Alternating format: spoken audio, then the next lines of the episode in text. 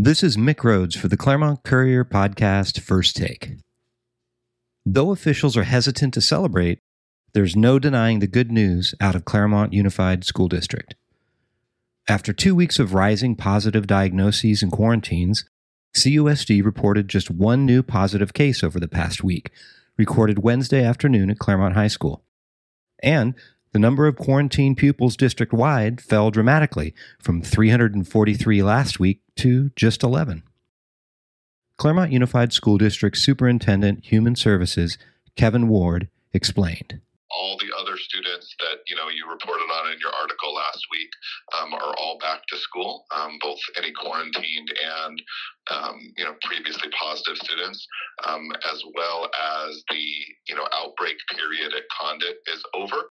Just last week, the Los Angeles County Department of Public Health deemed Condit Elementary's 15 positive COVID cases an outbreak. The same body announced this week the school is no longer qualified for that unfortunate designation. For a brief shining moment early this week, the district had no students or faculty quarantined.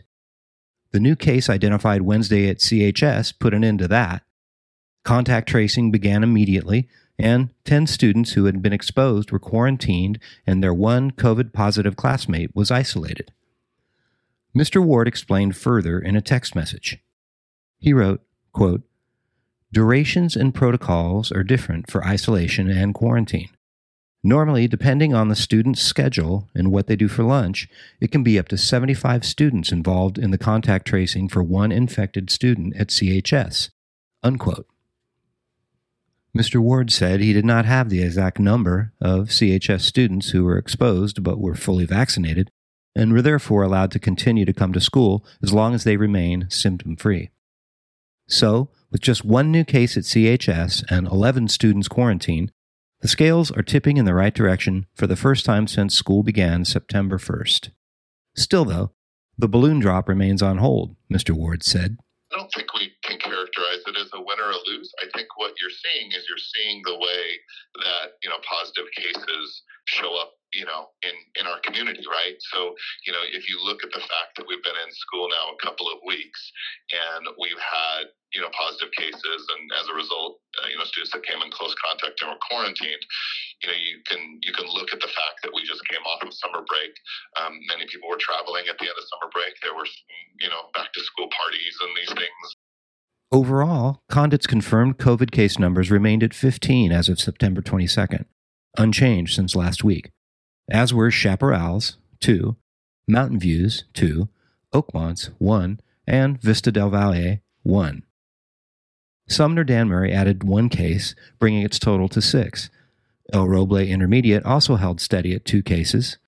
Claremont High added one, bringing it to 11, and both Sycamore Elementary and San Antonio High remained COVID free.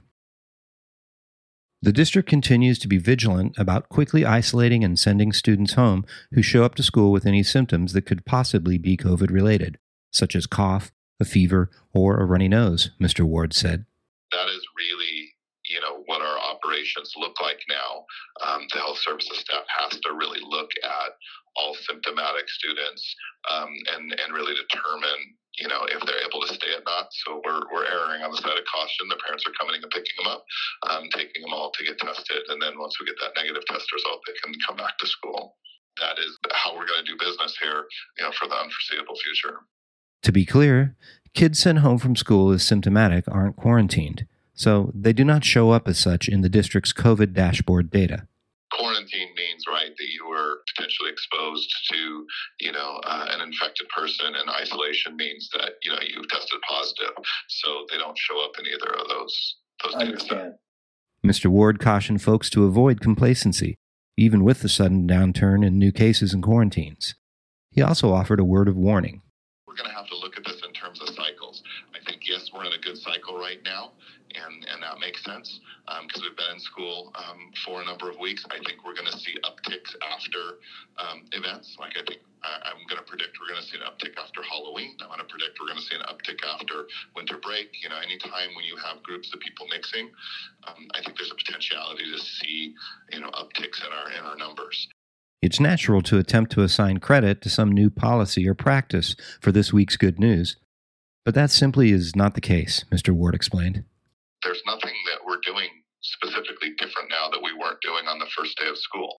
It's going to be something that's going to show up in schools. Absolutely. You know, it depends a lot on the amount of testing that we do, and it depends a lot on a lot of factors. But, but I, I don't, I don't think you know the results that you're seeing today um, can be directly correlated to any changes. I think they're just the ebb and flow, you know, of this you know disease and and you know how we address it we're all in this together and we all have a role to play.